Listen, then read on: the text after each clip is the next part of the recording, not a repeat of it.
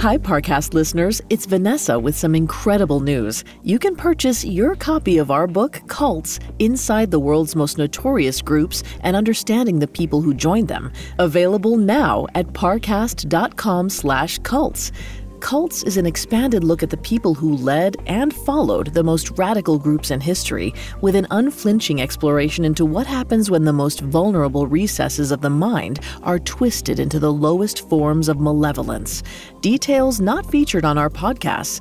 We're so proud to bring you this fantastic compilation of stories, and we're forever grateful for your support. Without you, none of this would be possible, so thank you.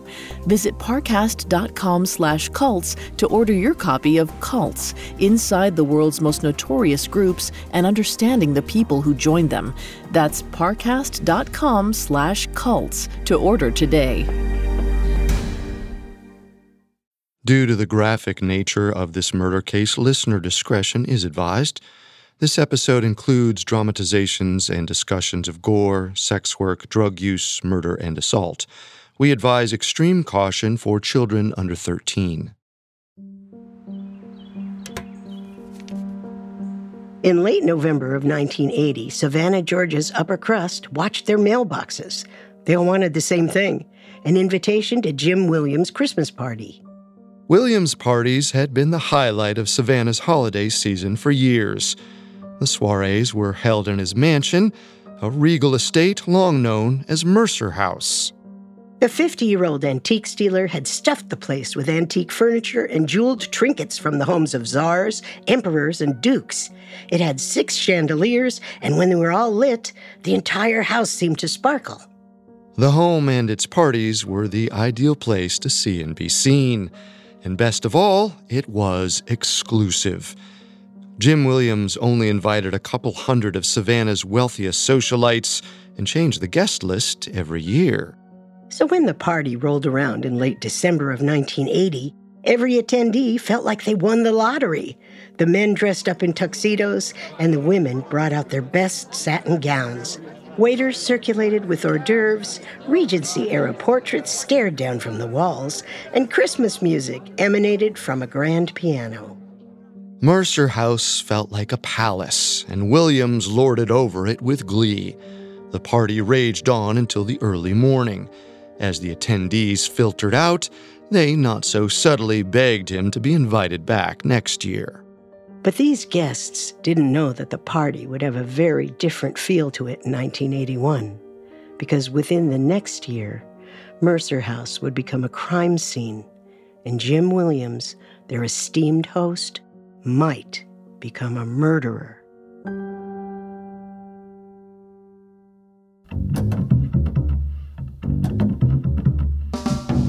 Hello, listeners, it's Carter. Wendy and I love to bring you stories about the many ways in which murder investigations can go horribly wrong or wonderfully right on our shows Unsolved Murders and Solved Murders. But every once in a while, we come across stories that don't fit neatly into either category. Sometimes a closed case gets blown wide open. Questions we thought had been answered get thrust back into the public eye. The ensuing controversy transforms what we thought was a simple murder story into something else entirely. For the next two weeks, we want you to join us in asking one very important question Is this case solved or unsolved? You can find episodes of Solved Murders, Unsolved Murders, and all other Spotify originals from Parcast for free, exclusively on Spotify. This is our first episode on the death of 21 year old Danny Hansford. This week, we'll analyze the crime scene and meet our main suspect, Jim Williams. Next week, we'll cover the legal issues that muddled the case and give the official verdict a well deserved second look. We have all that and more coming up. Stay with us. This episode is brought to you by Anytime Fitness. Forget dark alleys and cemeteries. For some, the gym is the scariest place of all, but it doesn't have to be. With a personalized plan and expert coaching, Anytime Fitness can help make the gym less frightening. Get more for your gym membership than machines. Get personalized support anytime, anywhere. Visit AnytimeFitness.com to try it for free today. Terms, conditions, and restrictions apply. See website for details. There's no better feeling than a personal win, and the State Farm Personal Price Plan can help you do just that. Talk to a State Farm agent today to learn how you can bundle and save with the Personal Price Plan. Like a good neighbor, State Farm is there. Prices are based on rating plans that vary by state. Coverage options are selected by the customer. Availability, amount of discounts and savings, and eligibility vary by state.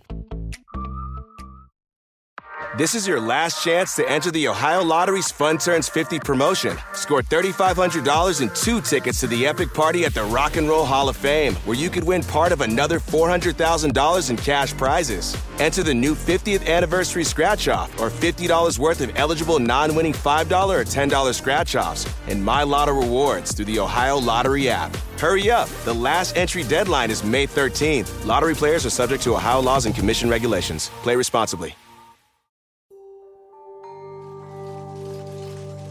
The phone rang at the Savannah Police Department at 2:58 a.m. on May 2, 1981.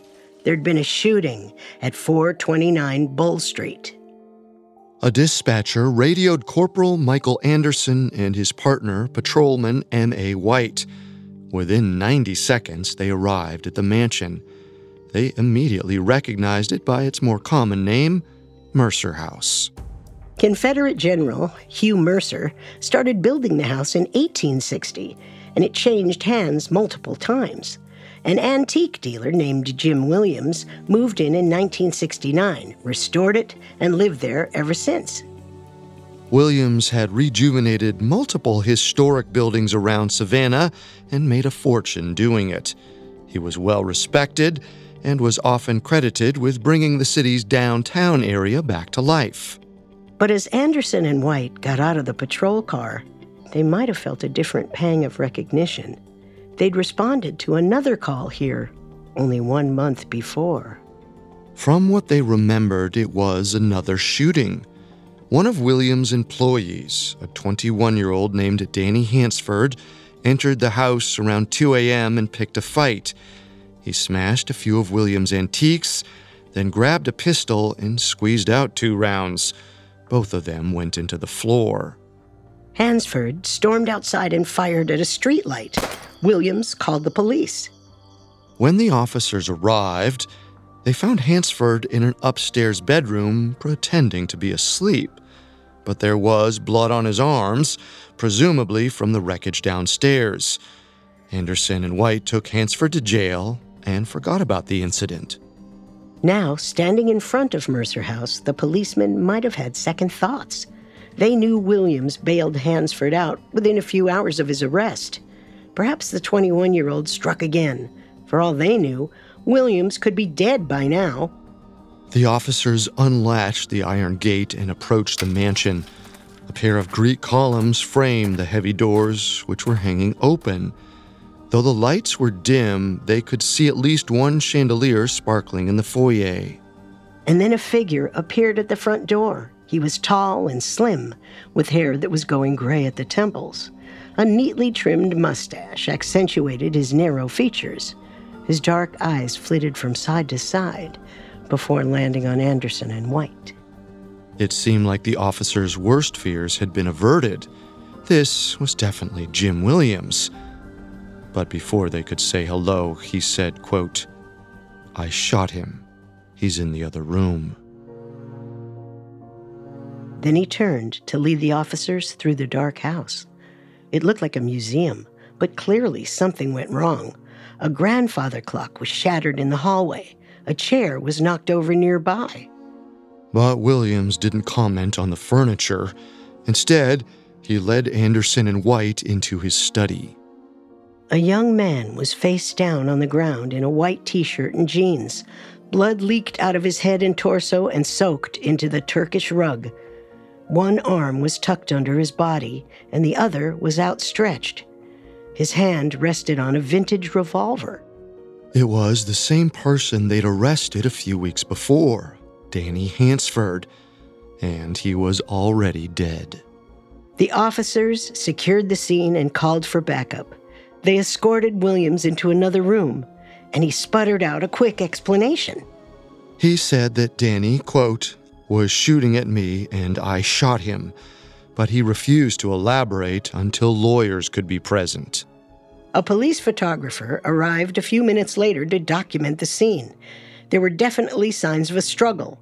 One gun sat under Danny's hand, and another rested on the desk. Both were World War II era German Lugers. There were shell casings scattered all over the room. One bullet went through a stack of papers on the leather top desk, another ricocheted off a wall. Both seemed to come from behind the desk where Danny's body lay. Three more bullets had lodged themselves in or near Danny's body. One went into his chest, one into his back, and the other next to his ear. All of them looked like they originated on the other side of the desk where Williams was probably standing. The photographer took a closer look and noticed a cigarette butt ground into the leather. It was on Danny's side, and on closer inspection, the cigarette didn't seem to be stuffed with nicotine. It smelled like cannabis. While the camera snapped away in the study, the homicide detectives arrived. The moment Detective Dwayne Everett Reagan stepped out of his car, he might have noticed something strange. Two civilians stood gawking at the crime scene. Their names were Joe Goodman and Nancy Rushing. They said they were Jim Williams' friends. They had arrived at the house just a few seconds after the first officers and seemed to already know about the shooting. Reagan asked what they were doing there. Goodman said that Williams called him that night, twice, in fact. Goodman explained that he'd known Williams for years. The two of them were supposed to go on a business trip to Europe later that week. But around 2:05 that morning, Williams rang him up and said the trip was canceled. At first, this call didn't seem too out of the ordinary, but then Goodman mentioned an odd detail. There had been another voice on the line Danny Hansford's. According to Goodman, Danny chimed in a few times to express his condolences. It sounded like he was sitting right next to Williams. Both of them seemed to be in good spirits. Goodman would later testify that Danny seemed a little tipsy, but otherwise normal. That made it even more shocking when just 20 minutes later, Williams called again and said he'd shot Danny. Goodman's explanation might have set off alarm bells in Detective Reagan's head. For one, it wasn't clear why Jim Williams was hanging around with his 21 year old employee at 2 in the morning, especially if that employee fired a gun at him just one month before. More importantly, the timeline didn't make sense. Williams told the police about the shooting at 2:58 a.m. He told Goodman around 2:25, more than half an hour earlier. Detective Reagan likely wondered about what had happened during that half an hour, but before he could put the pieces together, Jim Williams' lawyers arrived. According to details that would emerge over the next hours and days, this is what Williams said happened that night. Williams knew that the investigators would ask about his relationship with Danny Hansford, so he addressed that first. Williams said he originally hired Danny to help with his antiques business, moving and refinishing furniture. The 50 year old described Danny as a hot headed, violent young man. He disappeared for weeks at a time and compulsively used drugs and alcohol. But over the course of two years, he gained Williams' trust and Williams expanded his role. By 1981, he'd become a general handyman and more recently, a sort of live in assistant. Williams struggled with chronically low blood sugar and said he was at risk of fainting. He was unmarried and worried about blacking out in an empty house. He needed someone around at all times just in case, and Danny was just the man for the job. When Williams was feeling ill, Danny stayed the night and accompanied him around town. Williams trusted him despite his frequent outbursts. He'd bailed Danny out of jail nine times in just 10 months and still kept him on the payroll. Then Jim Williams explained how 21 year old Danny ended up dead in his study. According to him, it all started when they went to a drive in movie earlier that night. Williams would later tell the Georgia Gazette that he didn't care for the movie and decided to go home early. Danny settled in to play a video game. According to Williams, he was heavily inebriated by that point and quickly lost interest in the game. Danny started ranting about all of the people who disappointed him, starting with his mother. Then he jumped to his feet and smashed the controller. He was blind with rage, and it seemed like Williams might be the next target. The 21 year old grabbed the older man's neck and threatened to choke him. Williams wriggled out of the chokehold and ran to his study. He'd seen Danny like this many times before. All he could do was get out of the way and wait. The 50 year old said he heard glass breaking. It sounded like Danny was picking up antiques and throwing them to the ground. Then there was a bigger crash the grandfather clock toppling over. That clock was only a few meters away from the study. Just then, Danny burst into the room holding a World War II Luger. Williams had several of these hidden around the house. They were all fully loaded in case of a break in. Danny raised his gun and fired, but his aim was off. Williams felt the bullet zoom past his left arm, and Danny pulled the trigger again, but the gun jammed. Williams knew his life was in danger, and luckily there was another pistol hidden under the desk. He squeezed out three shots in quick succession and saw Danny crumple to the ground. He was too stunned to touch the body, but he was fairly certain Danny was dead. A few minutes later, he called Joe Goodman. During this interview and others, Williams essentially claimed that he shot Danny in self defense. But his story might have been a little too convenient. Investigators likely picked up on a few inconsistencies. Jim Williams didn't mention the first call to Joe Goodman, which took place around 2:05 that morning, and his description of Danny running berserk through the house didn't seem to gel with the cordial conversation that Goodman described. He also failed to provide any explanation for the 30 minutes between his second call to Joe Goodman and his call to the police, or any reason why he didn't call an ambulance. The case was enough to make any detective's head spin, and barely an hour had passed. Even if they took William's story at face value, he had confessed to shooting and killing Danny Hansford. And while self defense was still a possibility, the holes in his story pointed towards something worse a possible murder.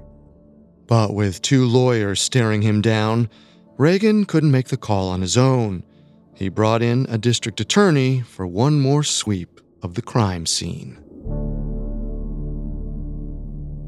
Coming up, the investigators find more reasons to question Jim Williams. Hi, listeners, it's Vanessa. I'm so excited to tell you that our first book is on sale now. This is such a big moment for the whole Parcast family, and we can't wait for you to read it. It's called Cults Inside the World's Most Notorious Groups and Understanding the People Who join Them. And you can purchase it today by visiting parcast.com slash cults. This is a passion project years in the making and only made possible by you.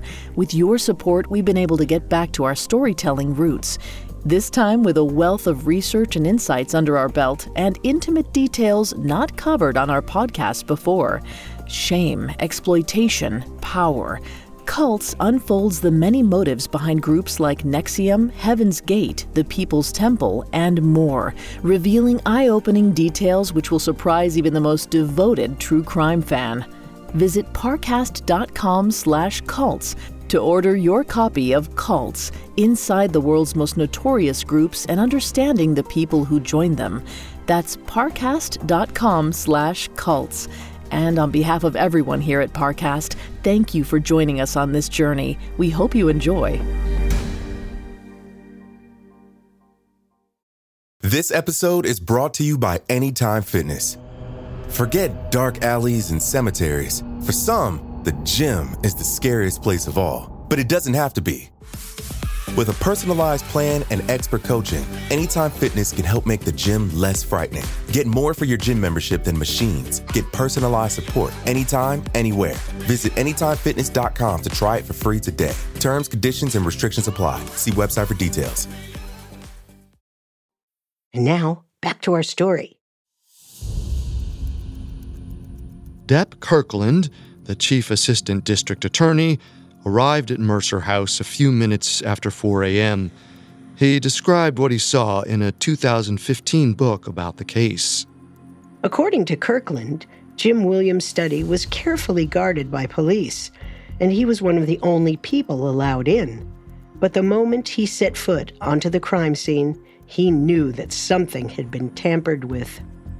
Danny Hansford's outstretched hand immediately caught his eye.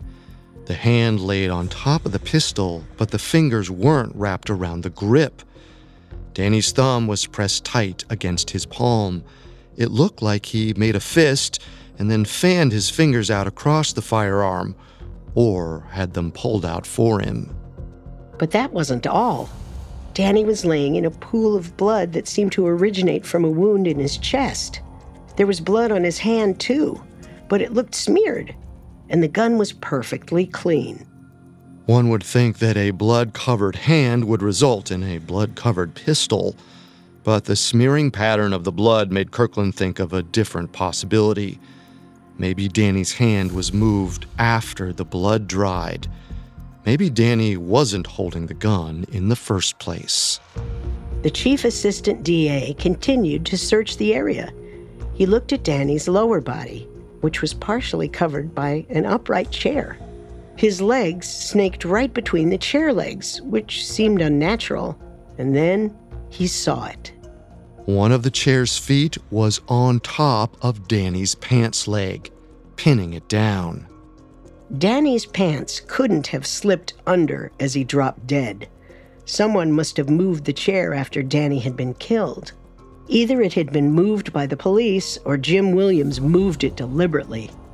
At this point, Kirkland was all but sure that Williams manipulated the crime scene. It seemed like he used that mysterious half hour to pull Danny's hand out from under him and place it on the weapon. He also might have moved around some furniture to imply a struggle. Kirkland advised the Savannah Police Department to arrest Williams. Even if he shot Danny in self defense, he clearly left something out of the story.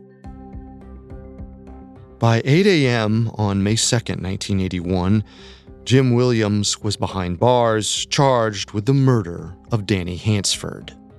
But he wouldn't be there for long. After the police set bail at $25,000, Williams made a beeline to the phone.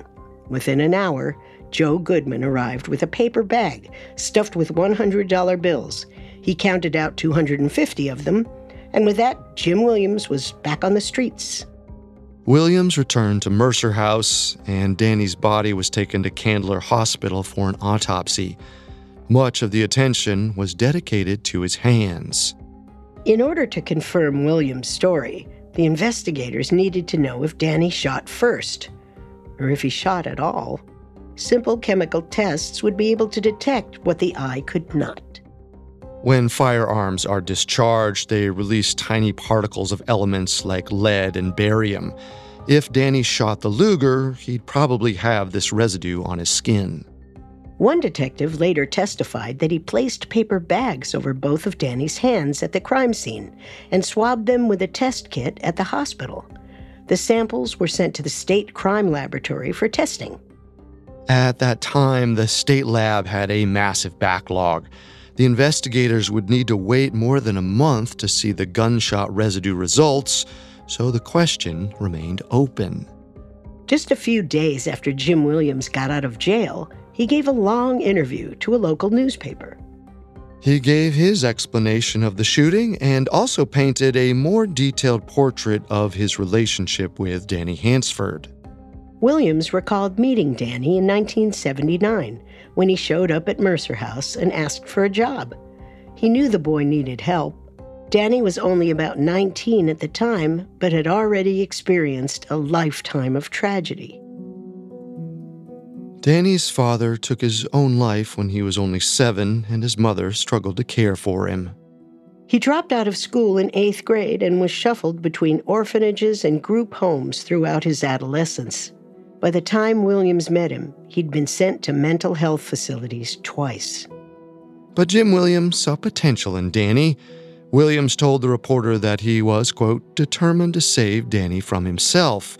So he gave Danny a job, taught him the ropes of the antique business, and in recent months even gave him a place to sleep. Williams didn't seem defensive about the shooting. If anything, he seemed disappointed that Danny gave into a violent impulse. The way Williams told it, he needed to kill Danny. Otherwise, it would have been his body on the floor. Obviously, this description was one sided, and as the article made its way across the city, many readers wondered if Jim Williams was telling the truth. It was hard to believe that he tolerated Danny's behavior out of pure charity. But according to the Savannah rumor mill, Williams may have had a deeper, more lascivious motivation for keeping Danny around. Jim Williams' sexuality had been gossiped about for years. He'd been a bachelor his entire life, despite rubbing elbows with plenty of wealthy, available women. And it was an open secret that every year he held a second Christmas party just for men. These two facts led many to assume that Williams was gay. And when they heard about the shooting, they wondered if Williams was in a sexual or romantic relationship with Danny. In certain ways, this theory made more sense. It explained why Danny wasn't fired after the April incident and why Williams seemed to forgive him at every turn. It also brought up the possibility that the events of May 2nd were spurred by something more than a random outburst at a video game. Some kind of lover's quarrel could have made Danny grab the Luger and shoot at Williams, or vice versa. But all of this was pure speculation. While the investigators waited for the gunshot residue results, Williams continued to assert that his relationship with Danny was purely professional. He seemed completely confident in his own innocence and continued to run his business as usual. Just a few days after the shooting, he reminded the court that his European business trip was coming up. This was the same one he'd called Joe Goodman about right before the shooting. Apparently, he still wanted to go. He convinced the judge to let him leave the country, packed his bags, and headed out on May 5th, 1981. While Jim Williams flitted between auctions in London and Geneva, the case was stuck in a holding pattern. He eventually returned to Savannah, and then, in early June, some of the gunshot residue results came back. The investigators kept them tightly sealed they still needed to determine the charges to bring against Williams. That meant the evidence needed to be presented to an impartial grand jury. Because Jim Williams already admitted to shooting Danny Hansford, it seemed inevitable that he'd be charged with something. The question was, what? If the evidence indicated that Williams shot in self defense as he claimed, then they could charge him with manslaughter. But if the jury thought the evidence didn't fit with Williams' version of events, if it showed that he shot first or planned to kill Danny beforehand, then he could be charged with first degree murder. The district attorney, Spencer Lawton, went before the grand jury on June 12, 1981, in a secret session. The records were kept tightly sealed. We don't know exactly what happened. But we do know that Lawton presented all the evidence he had against Williams.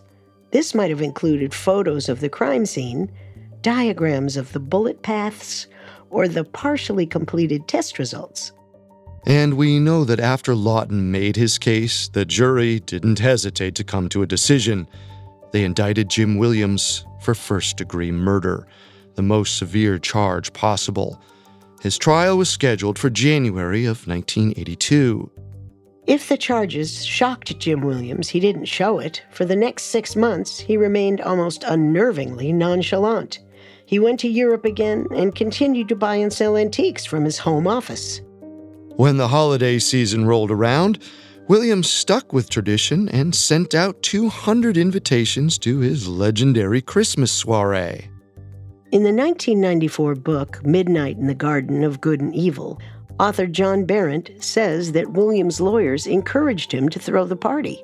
If he didn't, that could be interpreted as an admission of guilt. Naturally, a few guests declined.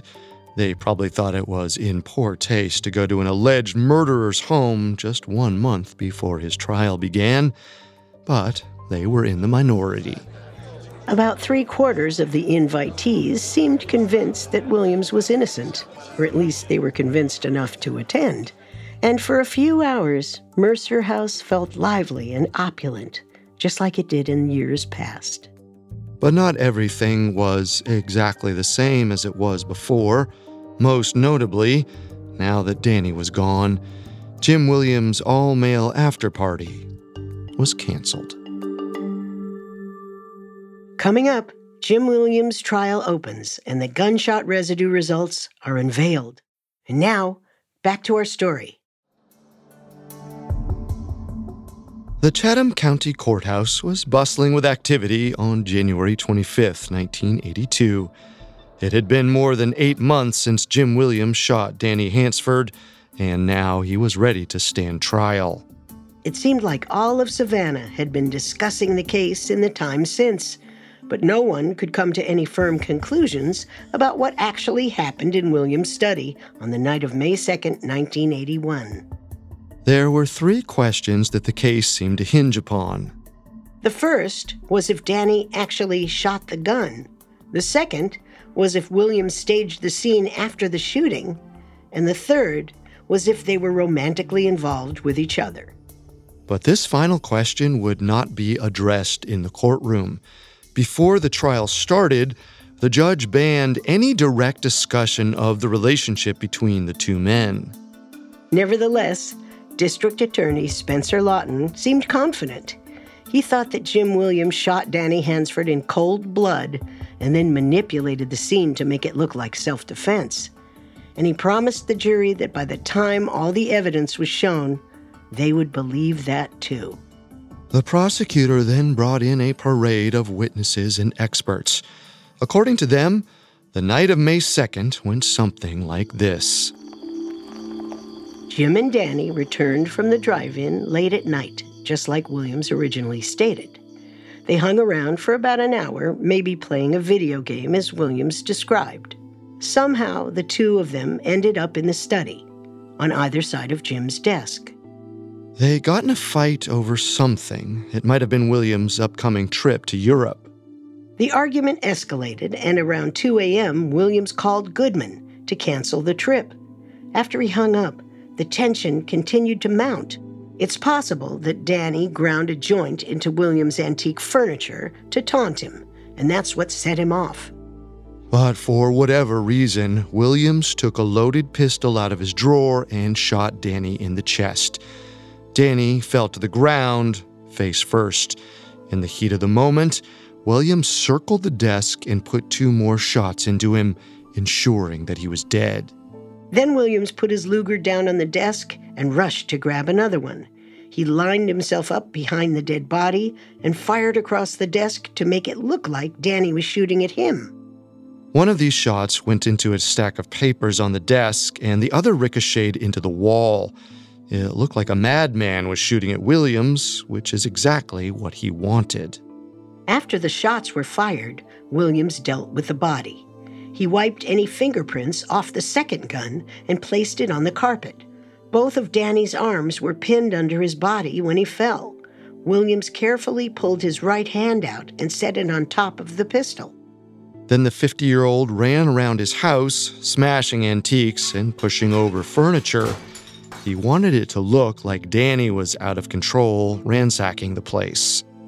At some point in this process, he called Joe Goodman, and about 30 minutes later, when the scene looked convincing enough, he finally called the police. The prosecution's theory sounded a bit far fetched and completely at odds with the story Williams had been telling for months, but they had ample evidence to back it up. At the most basic level, they could prove that at least half an hour passed between Williams' call to Joe Goodman and his call to the police.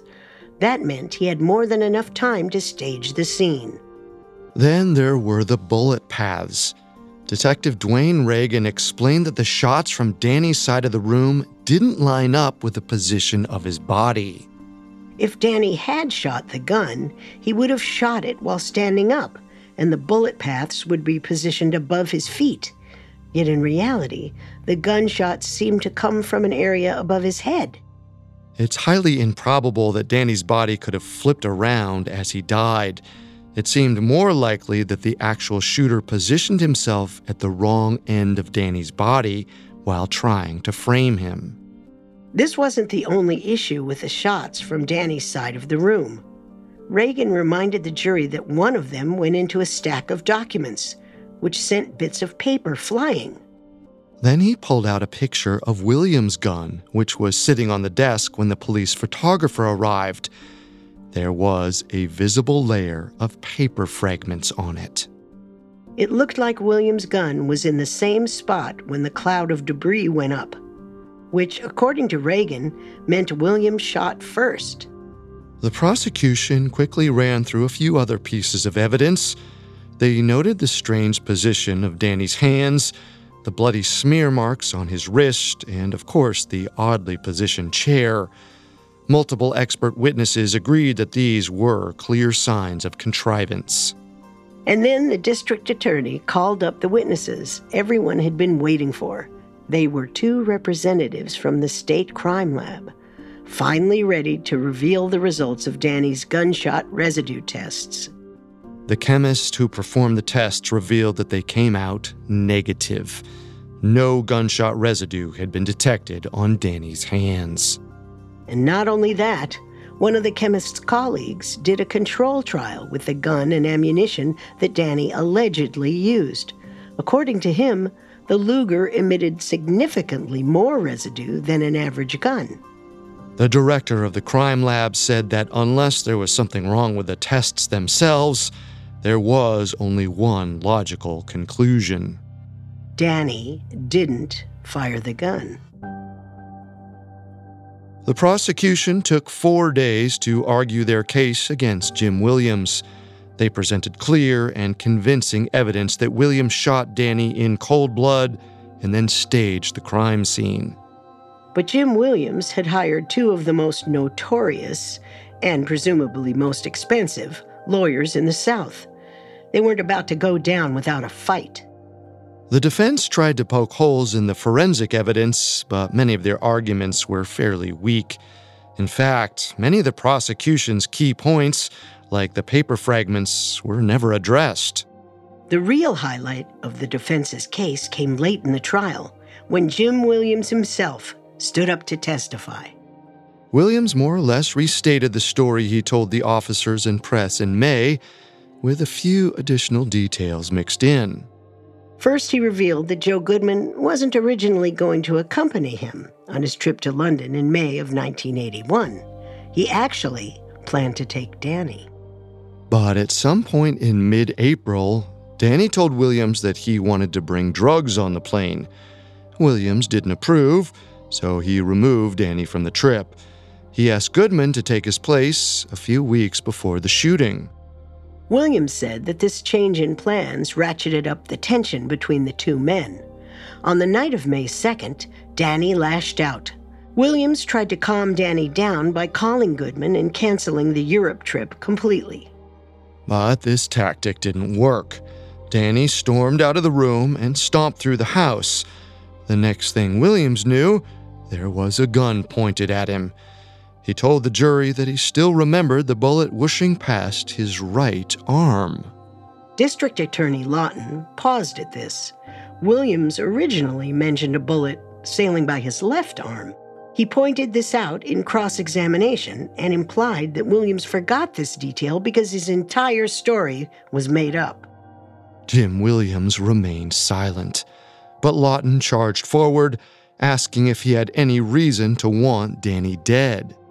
The antique dealer said no, he just wanted to help Danny. Lawton kept pressing. He probed for more details about what kind of work Danny was doing around the house. Williams reiterated that Danny helped in the furniture shop and watched over him when his health problems kicked in. Nothing more, nothing less.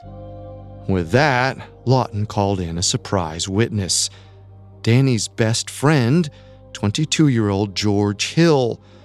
The DA asked him to describe the relationship between Williams and Danny. According to Hill, it was far from the supportive mentorship Williams described. Hill said that Danny Hansford was actually a part time sex worker and Williams was his highest paying client. The courtroom went silent, but after a few seconds, Hill continued. He said that Danny saw their relationship as purely transactional, but Williams didn't agree. This tension came to a head right before the shooting. Hill went on to explain that Danny had a steady girlfriend. At one point, Williams tried to bribe him to break up with her. He gave Danny an expensive necklace in exchange for never seeing the woman again. Danny didn't listen. He took the necklace and promptly gave it to his girlfriend. Then he brought her over to Mercer House to show Williams just to spite him. Hill remembered that Williams blew up at Danny and told him to leave the property. All of this happened two days before Danny died. The defense popped up to cross examine George Hill. He pointed out that Hill had a criminal record himself. He also found it suspicious that the young man didn't tell his story to the police right after Danny died and wondered if he'd been coached by the prosecution. As it turned out, Jim Williams' lawyers actually tried to block Hill's testimony from the beginning. But because his story came as a rebuttal and introduced a possible motive, the judge allowed it. And the damage was done. Jim Williams' charitable facade had cracked. No matter what his relationship with Danny Williams was actually like, the jury's conception had been permanently tainted by George Hill's testimony. In Midnight in the Garden of Good and Evil, author John Berendt points out that homophobia was alive and well in Savannah at the time. The mere suggestion that Williams was gay may have tarnished the jury's view of him. And even if they weren't homophobic, they may have been shocked by the fact that he lied. Everyone in the courtroom was still reeling by the time closing arguments began, and then the district attorney threw another wrench into the case. Midway through his statement, Spencer Lawton offered up a new theory about the shooting. Up until this point, it had been seen as a spur of the moment crime of passion. Even George Hill implied that Jim Williams had grown to resent Danny and happened to hit his breaking point on May 2nd. But Lawton said this wasn't the case. He told the jury that Williams actually planned to kill Danny. He might have been planning it for months.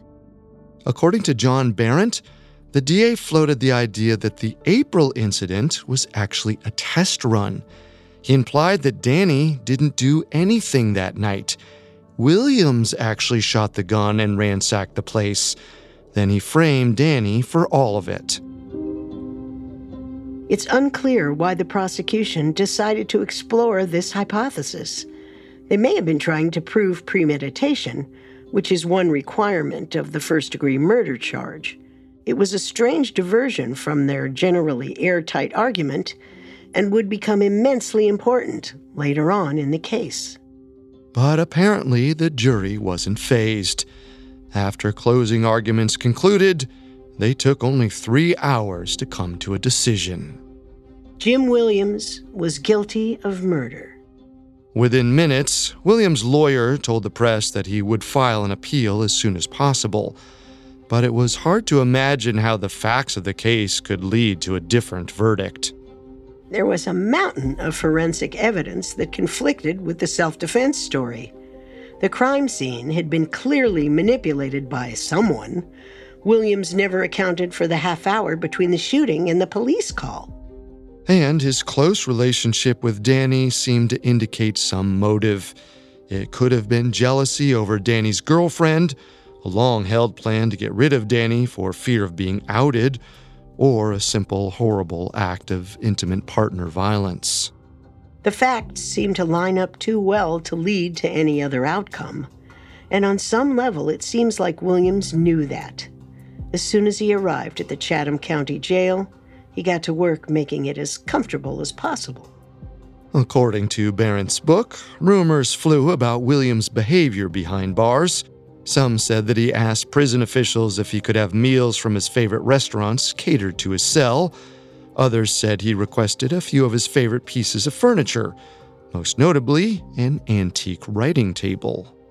It seems highly unlikely that these requests were even real, but if they were, Williams didn't have much time to get them done. Because just two days after he was given a life sentence, the convicted murderer was walking the streets of Savannah once again.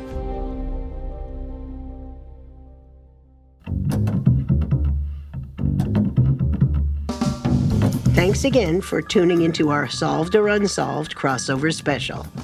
Next week, we'll explore how Jim Williams got out of prison and reconsider if the jury's verdict was truly fair. For more information on the death of Danny Hansford, amongst the many sources we used, we found two books extremely helpful to our research. These were Midnight in the Garden of Good and Evil by John Berendt and Lawyer Games After Midnight in the Garden of Good and Evil by Dep Kirkland. You can find all episodes of Solved Murders, Unsolved Murders, and all other Spotify originals from Parcast for free on Spotify. We'll see you next time. If we live till next time. Unsolved Murders is a Spotify original from Parcast. Executive producers include Max and Ron Cutler. Sound design by Michael Langsner, with production assistance by Ron Shapiro, Nick Johnson, Trent Williamson, and Carly Madden. This episode of Unsolved Murders was written by Kylie Harrington, edited by Giles Hofseth, fact checked by Claire Cronin, researched by Mickey Taylor, and produced by Freddie Beckley. Unsolved Murders stars Wendy McKenzie and Carter Roy.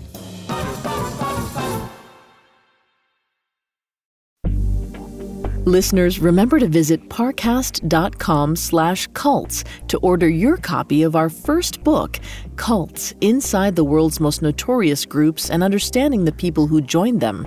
It's on sale today, and I can't wait for you to dive in. NXIVM, the Branch Davidians, Heaven's Gate, and more. Cults takes you beyond the headlines for an intimate look at the sordid beginnings and deadly ends of the most radical groups in history. Details never heard on our show before. If you love our cult series or any of our true crime podcasts, this book is for you. Without your loyalty and support, none of this would be possible, so we truly hope you enjoy. Visit parcast.com slash cults to order your copy of Cults, Inside the World's Most Notorious Groups and Understanding the People Who Joined Them. It's on sale and ready to read right now. Order today at parcast.com slash cults.